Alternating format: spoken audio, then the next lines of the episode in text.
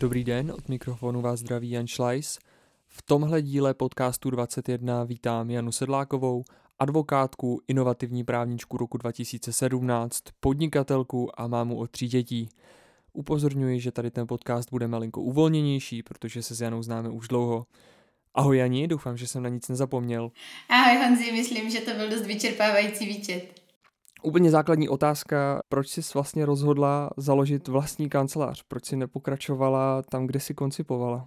A I když ta moje koncipientura byla v úplně skvělé advokátní kanceláři, tak já jsem už celou koncipienturu věděla, že eh, jsem moc samostatný člověk na to, abych eh, chtěla pracovat u někoho jiného. A to z jednoho jediného důvodu. Já mám občas neúplně hmm, konformní názory na to, jak by se věci měly dělat. Hrozně moc mě baví měnit zažitý pořádek, baví mě přemýšlet nad tím, jestli věci, které fungují, se přece jenom nedají zlepšit nebo otočit. A takže tohle byl jeden z důvodů, že jsem věděla vnitřně, že si to chci dělat jinak a že asi nechci muset zdůvodňovat proč a jak.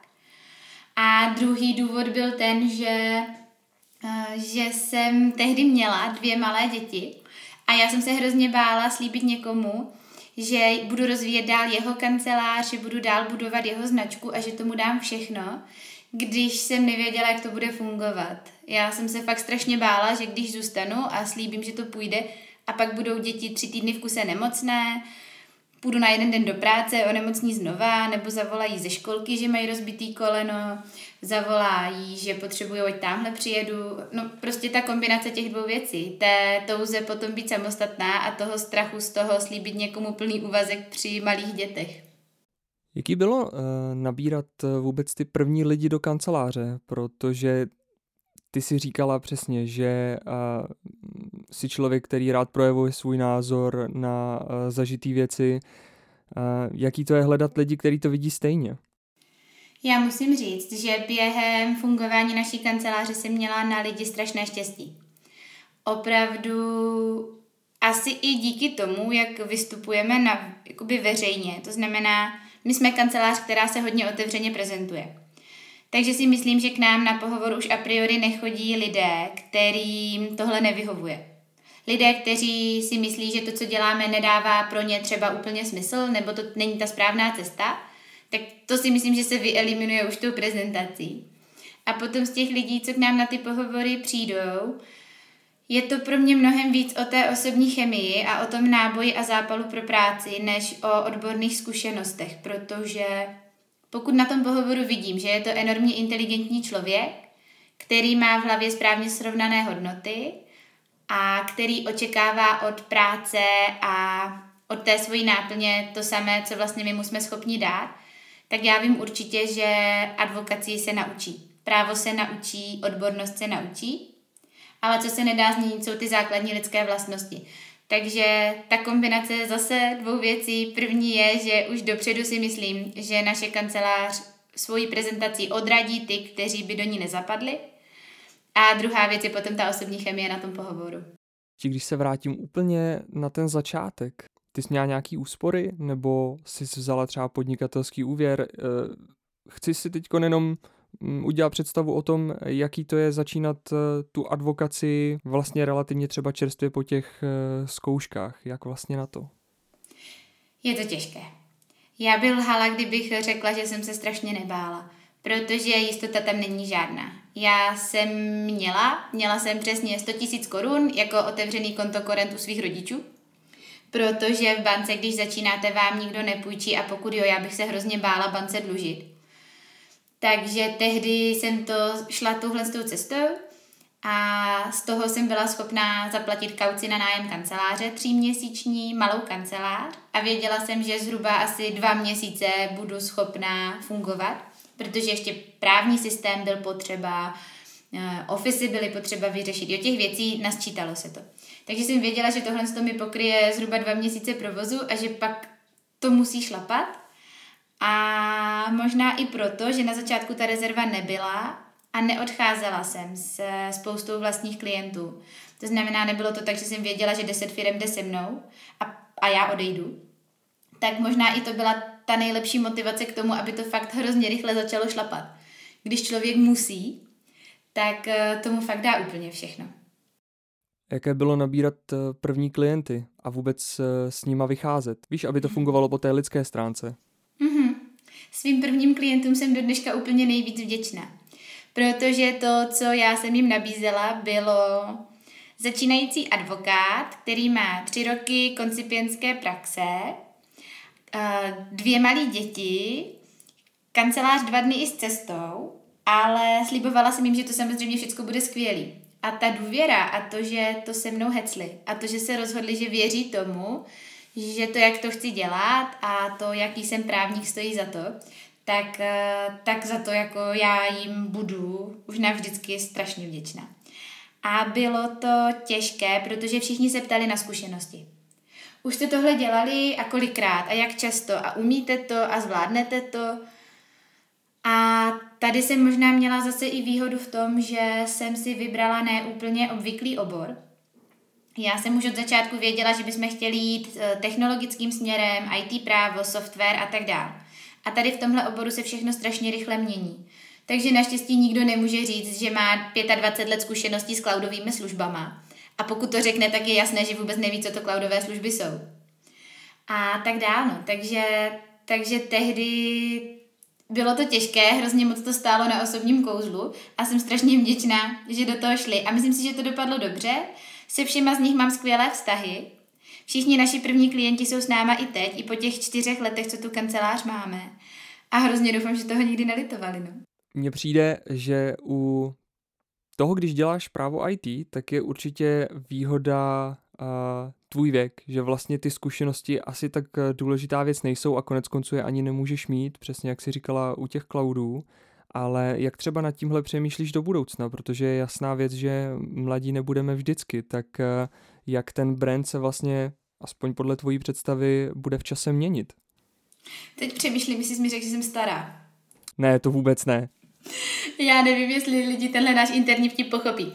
Ale každopádně zpátky k otázce. A Určitě je to téma pro nás, protože nemůžeme, přesně jak jsme na začátku říkali, jsme mladí, progresivní, noví. Po čtyřech letech už nejsme noví.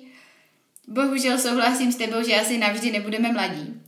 Takže je to pro nás eh, momentálně velký topik, jak si najít tu svoji retoriku a to svoje místo v tom advokátním světě ve chvíli, kdy přestaneme být ti noví vyzivatelé a staneme se tou zavedenou strukturou. Přemýšlíme nad tím, řešíme to tím, že jsme loni půl roku intenzivně se věnovali přemýšlení nad tím, jaké ty naše právní služby jsou. A přišli jsme na to, že jsou responsivní. Že poskytujeme responsivní právní poradenství a to slovo samo o sobě asi tolik neřekne. My máme samozřejmě představu, co je zatím.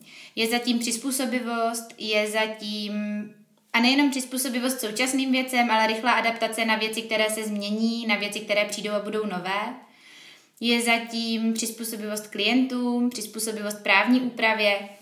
Takže tady tohle momentálně bylo tématem loňského druhého pololetí a letos na tom budeme stavět a na tady téhle notě budeme hledat tu retoriku, jak dál představovat kancelář. První tři roky jsme byli jenom, v uvozovkách jenom, mladí, noví a proaktivní. Ale během těch tří let se vykrystalizovalo to, jak to vlastně děláme. Všichni říkají na začátku, že ty věci dělají jinak. A mně přijde, že slovo jinak už je nová norma. Kdo to dělá jinak, tak to vlastně dělá normálně, protože jinak to dělá každý. A my jsme potřebovali to slovo jinak nahradit, vysvětlit si ho interně, říct si, co to pro nás znamená popřemýšlet nad tím, jak tohle přetavit do něčeho, co budeme schopni představit klientům. A letos, letos budeme stavět na té responsivitě. No. Ať už to bude s tímhle slovem nebo jiným, tak ta myšlenka nosná toho, té kanceláře, té práce je tady toto. Já se omlouvám, ale není to něco, co třeba vlastně klient očekává od toho advokáta tak nějak automaticky, že se prostě přizpůsobí, že bude znát právní úpravu, že bude sledovat nejnovější trendy? Myslíš, že je to něco, čím se eh, dokážete odlišit na tom trhu? Bohužel si myslím, že jo. A to, že říkám bohužel, znamená, že i pro mě je to je to zvláštní, že tohle může být odlišovací schopnost, ale může. Jedna věc je to, že sledují novou právní úpravu, to musí každý advokát. Takže určitě postavit to na tom, že my víme o novinkách, by bylo strašně nabubřelé. Ale už si nemyslím, že každý advokát je schopný tak rychle na ty novinky reagovat, rozšiřovat kancelář o další odvětví a obory. Protože představ si, že jsi sám, anebo si představ, že máš 20 členů kancelář, ale máš zavedenou klientelu a jsi spokojený a vyhovuje ti to, co děláš. Tam ani není ta motivace přibírat další a další obory, odborníky, propojovat to s něčím. My jsme třeba letos v lednu otevřeli ještě i účetní a daňovou kancelář, protože víme, že potřebujeme zase posunout ty naše hranice a to právo víc propojit s těmi daněmi, jít zase o krok dál. Takže to, jak rychle klienti jsou schopni vymýšlet nové věci, kor v tom našem technologickém oboru, ne úplně každá kancelář má ty kapacity nebo tu chuť tohle stíhat. A my máme. A ty jsi na LinkedInu psala, že eh, ten rebranding eh, je trošku i výsledkem toho, že ty si nepočítala s tím, že budeš mít nakonec kancelář o 25 lidech, a mm-hmm. že se to budovalo trošku jako one woman show, vlastně kolem tebe, kolem tvého jména. Mm-hmm. A je to nutně špatně? Postavit to sama na sobě? Ne, ne, špatně to určitě není. Ale není to něco, co mi vyhovuje.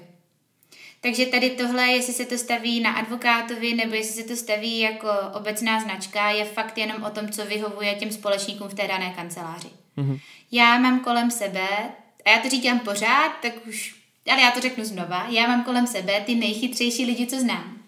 A když pominu pár výjimek, co nám odešlo na soud hledat spravedlnost, tak... Eh, Se omlouvám moc. Tak každopádně, kromě těch pár výjimek, co nás opustili a šli na soud, eh, tak eh, nám v kanceláři opravdu vyrůstá podle mě právnická špička. A já bych hrozně chtěla, aby ta kancelář byla o nich všech. Aby každý z nich tam měl svoje místo aby všichni je znali. To znamená ne, že budou vidět, že sedláková legal je sedláková a pak nějaký tým. Já bych chtěla, aby věděli, že ta kancelář je Roman, David, Terka, Terka, Terka, a teď jsem se nezasekla, my to tak fakt máme, Jirka, eh, je to Adam, je to je to opravdu celý tady tenhle ten tým lidí, Pavel, Monča a já to pro na někoho zapomenu, tak tady přestanu ale to jsou oni všichni.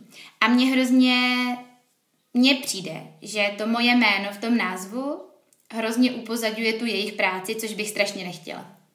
Ale špatně to není. Někdo to tak má, fakt je to o tom asi nastavení těch společníků. A ty si často mluvila i o procesech a vůbec o fungování. Jako je jasný, že je celkem fajn dělat to malinko na punk, eh, když je vás pět, mm-hmm.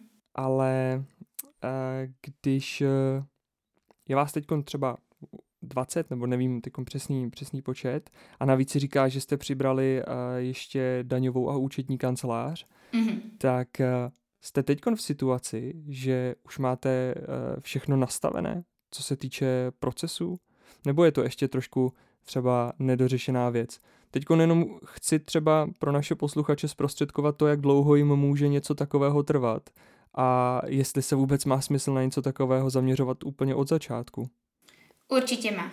Já si myslím, stejně jako s tím názvem, kdy jsem to na začátku podcenila a nesedla jsem si a nepromyslela jsem si, nebo nepromyslela, a nevěřila jsem, že by to mohlo mít takový úspěch tak stejně tak na začátku, když ta kancelář začínala, jsem nepřemýšlela nad tím, kde ta kancelář za pět let bude. Přemýšlela jsem nad tím z hlediska klientů, přemýšlela jsem nad tím z hlediska lidí, to určitě jo, ale nepřemýšlela jsem úplně nad tím, jak to vlastně bude potom všechno dohromady fungovat. Já jsem viděla ve své hlavě ten front office, ty advokátní kanceláře za pět let a front office vždycky vypadá hrozně hezky je to jak vyšívání. Když se podíváte, jestli někdo někdy vyšíval, podíváte se na to zepředu, je to nádherná výšivka. Otočíte to ze zadu a je to hrozná změť nití, zleva doprava, nahoru dolů, jak to zrovna vyšlo, aby to vepředu vypadalo co nejlíp. A dozadu se stejně nikdo nekouká. Takže já jsem mnohem víc měla tehdy přemýšlet nad tím backofficeovým nastavením té kanceláře. A kdybych některé ty procesy už tehdy nastavila správně, v pětičlené kanceláři by to možná byl trošku overkill, ale líp by to dokázalo tu kancelář podržet, když bude větší.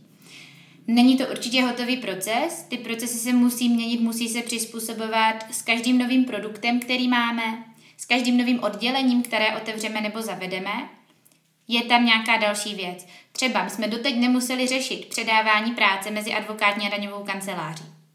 Nový, nová kancelář, nový proces. Uzavřít se to určitě nedá, ale rozhodně si myslím, že už máme nastavené základy a víme, jak s tím pracovat.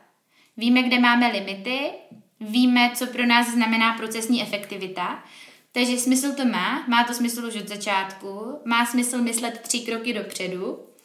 A i když si myslím, že to není něco, co pozná klient, nebo ne na první dobrou, tak si myslím, že je to něco, co strašně může zjednodušit práci toho týmu a může hrozně pomoct lidem interně, že mají jasno v tom, co dělají, jak to mají dělat, proč to dělají a jak se pozná, že výsledek jejich práce odpovídá nastaveným hodnotám a standardům.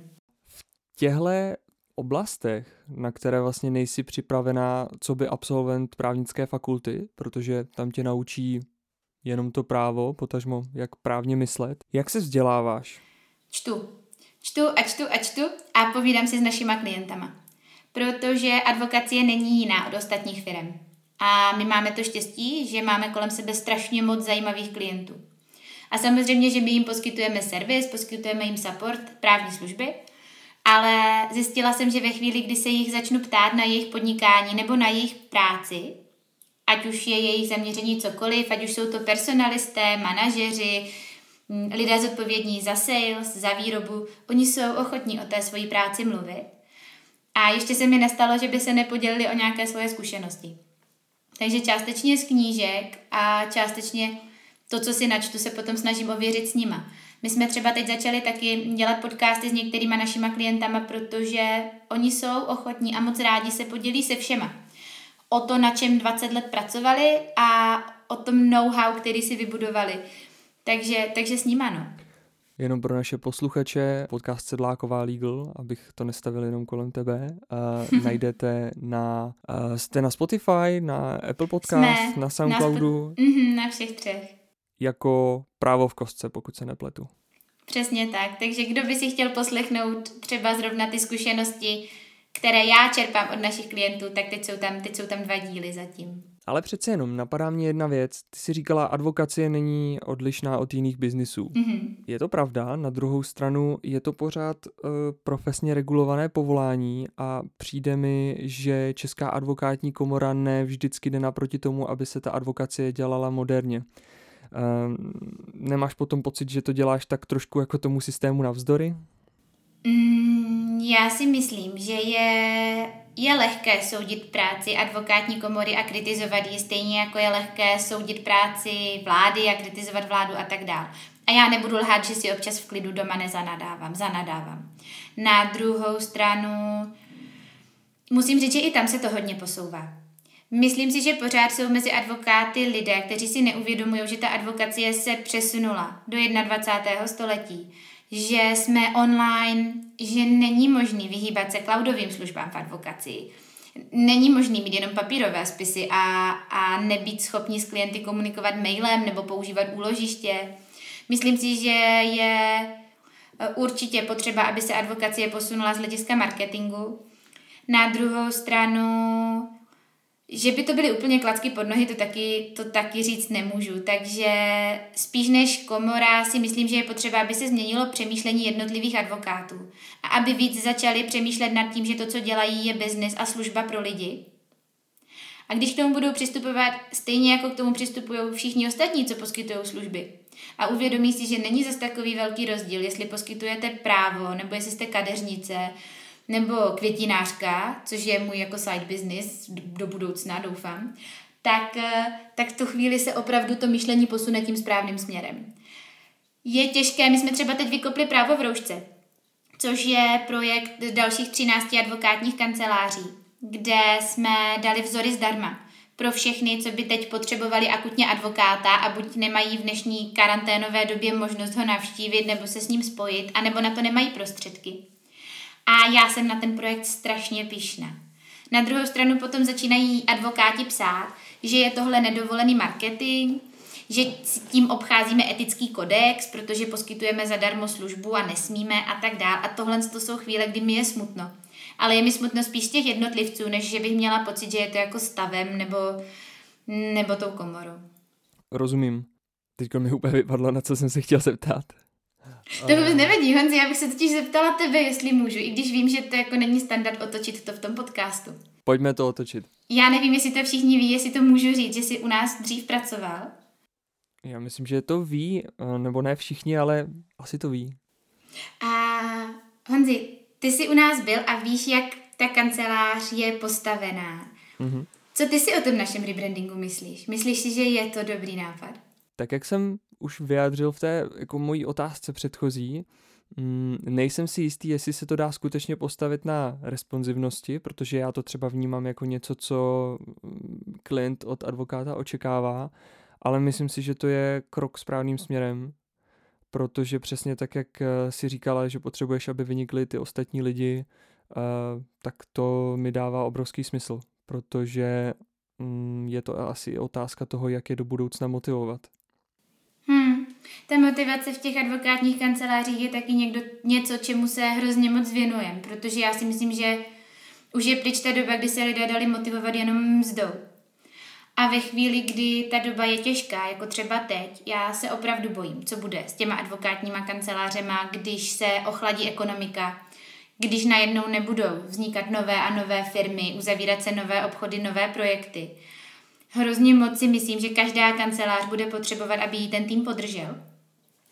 A myslím si, že, že když ti lidé budou opravdu schopní si říct, že to je jejich kancelář, ve smyslu prostě naše, že to hrozně pomůže přežít i tady ty těžké doby. Že nebudou opouštět loď, když se nebude když, když se nebude hned skvěle dařit a tak dále. Já to vidím u nás. Já musím říct, že to, jak třeba ten náš tým zareagoval v rámci téhle krize, ty jo, prostě klobouk dolů. Chystají články, do noci sledují poslaneckou sněmovnu, dělají zadarmo na projektech v rámci Česko Digital a dalších věcí, kde lidé a jednotlivci do toho věnují strašně moc času a energie.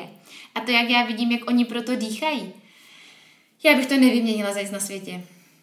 Eh, jak teda vlastně pracovat s tím týmem a motivovat lidi, aby tam eh, chtěli zůstat? Protože jasně, eh, jsi koncipient, musíš si odkroutit minimálně tři roky, pak si advokát, no ale když třeba ta kancelář to dělá jinak než tradičním způsobem, kde máš prostě dány nějaké žebříčky až třeba po partnerství, mm-hmm. jak se to dá tohle vlastně dělat jinak?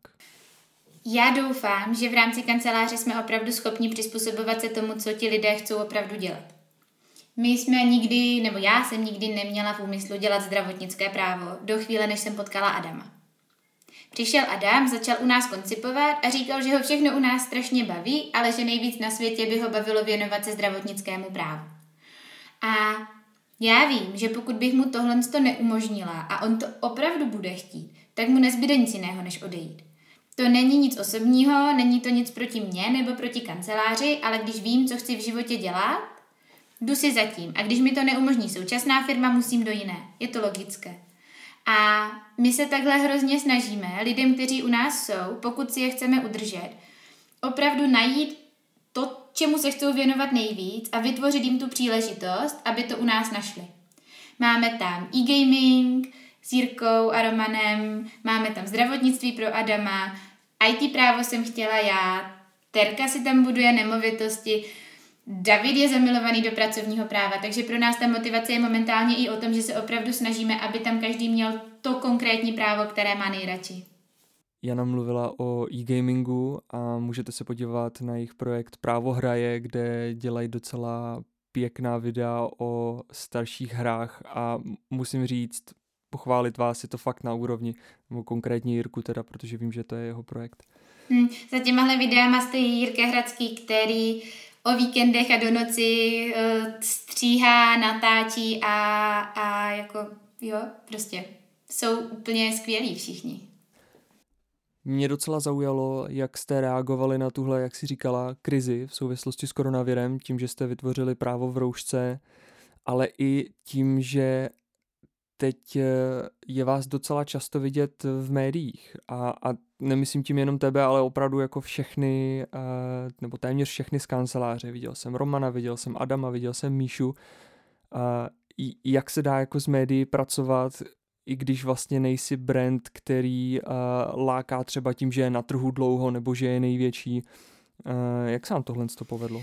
Já si myslím, že pomohlo to, že jsme schopni reagovat opravdu rychle. Ono tady, uh, třeba konkrétně ta televize, oni nevolají týden dopředu, aby si to s náma naplánovali. Oni zavolají, že potřebuju za dvě hodiny někoho. A střelí na vás téma a jste odborník, nejste odborník, prostě buď se s tím poperete, nebo řeknete ne. A myslím si, že se zatím nestalo, že bychom je odmítli. Teď eh, se samozřejmě snažíme, aby to nebylo jenom o nás. Eh, v pátek, včera, Včera zrovna tam odpoledne jsme poslali advokátní kancelář e-legal z Prahy, protože zavolali z České televize, že chcou natáčet v Praze.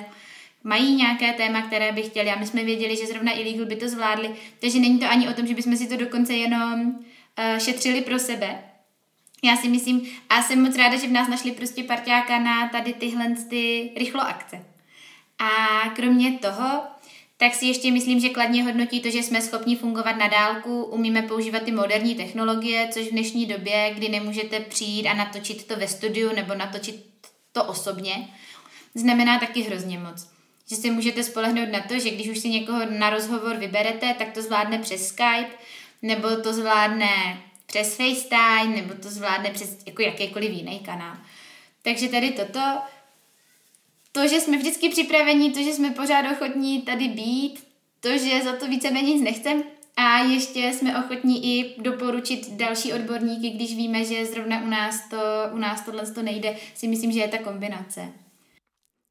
Celkem se mi líbí ten přístup k advokaci, že uh, vám nevadí jako sdílet tady tu mediální pozornost, eventuálně asi třeba i sdílet klienty na něco, na co nejste úplně odborníci. Uh, to mi přijde docela dobrý. Nevadí, já jsem strašně ráda, třeba i u těch ostatních kanceláří, fakt jich je 13, podívejte se na právo v roušce, jsou tam všechna loga a všichni z nich si zaslouží velké dík. A já je tady zase nevýjmenuju, protože bych zase někoho zapomněla. Ale, nebo možná už jich je dokonce víc, protože se časem přidávali další a další s dalšíma tématama. Tak tam koukněte. Každopádně já všem z nich děkuju za to, že si tady nehýčkají svůj píseček a že jsou ochotní si říct, že konkurence za A je zdravá a za B má smysl spolupracovat. Určitě ne kartely, ale každopádně má smysl otevřeně se o věcech bavit a pomáhat si, protože když my se nebudeme mít dobře, jako advokáti nebudou se mít dobře ani naši klienti, nebudou se mít dobře ani další lidi. On je to takový jako řetězec a když se můj soused nemá dobře, já se taky nebudu mít dobře. Takže já si myslím, že když se všichni naučíme být na sebe hodnější, takže to hrozně pomůže. Já bych z těch kanceláří, které se podílely na právo v roušce, vyjmenoval dvě a to je právě eh, Sedláková Legal a Vaší Čeklo. Obě tyto kanceláře jsou partnery práva 21. Využiju tenhle prostor pro to, abych eh, poděkoval tobě, Jani, i Vaší Čeklo. Moc děkujeme, že jste s náma a že podporujete právo 21. Honzi, my děkujeme za tu příležitost, protože právo 21 je projekt, který mě hrozně dlouho na tom trhu chyběl. Já hltám každý podcast teď jak si psal někde, že ti chybí snad tři poslechnutí do nějakého hrozně hezkého čísla, tak jsem hned zbantovala dva lidi, aby jsme si to šli poslechnout. Deset tisíc. Gratuluju, to je úplně úžasný, jako fakt. Takže za mě právo 21 klobouk dolů za tu energii a nadšení, co tomu dáváte, protože to má přidanou hodnotu. Fakt my děkujeme, že jsme se mohli zapojit. Já bych se ještě vrátil uh, k tomu koronaviru a k té krizi. Není to jednoduchá situace, ale přece jenom, vy máte část klientů z IT odvětví. Mm-hmm. Nestalo se třeba naopak, že vám to trošku teď zvedlo poptávku po nějakých službách? Že mají třeba víc zakázek? A nebo eh, jsou vaši klienti teď taky v režimu, že spíš se snaží pomoct a dělají vlastně třeba zadarmo? Mm, většina z nich, těch prvních 14 dnů se opravdu snažila pomoct a trošku tu vlastní obchodní aktivitu utlumila. Takže co se týče IT sektoru, nemůžu říct, že by ta poptávka poklesla. Oni pořád fungují, jedou naopak jako tam, kde máme třeba klienty, kteří pomáhají lidem buď s přechodem do onlineu, nebo už mají online službu, kterou lidé můžou využívat z domovů, tak tam útlum není. Na druhou stranu u nich eh, se to teďka taky momentálně trošku přesunulo do té pro bono sekce. Myslím si, že až teď eh, v průběhu dubna se to bude všechno vracet zpátky do té ekonomičtější sféry. Takže byť nám poptávka neubyla, určitě tam nepřibyla. Určitě to není tak, že by najednou jich bylo víc. Mm-hmm. I my jsme se hodně zasekali tím, že jsme dělali podmínky pro ty pro bono projekty. Takže ani my jsme se nemohli úplně soustředit na to uh, si tu práci k sobě přitahovat, ptát se jich, vyzvídat. Opravdu jsme jako vykopli všechny síly, které jsme měli do toho, kdo potřebuje teď rychle nějaký pro bono projekt online spustit, jsme tady pro vás. Takže těch prvních 14 dnů bylo o tom.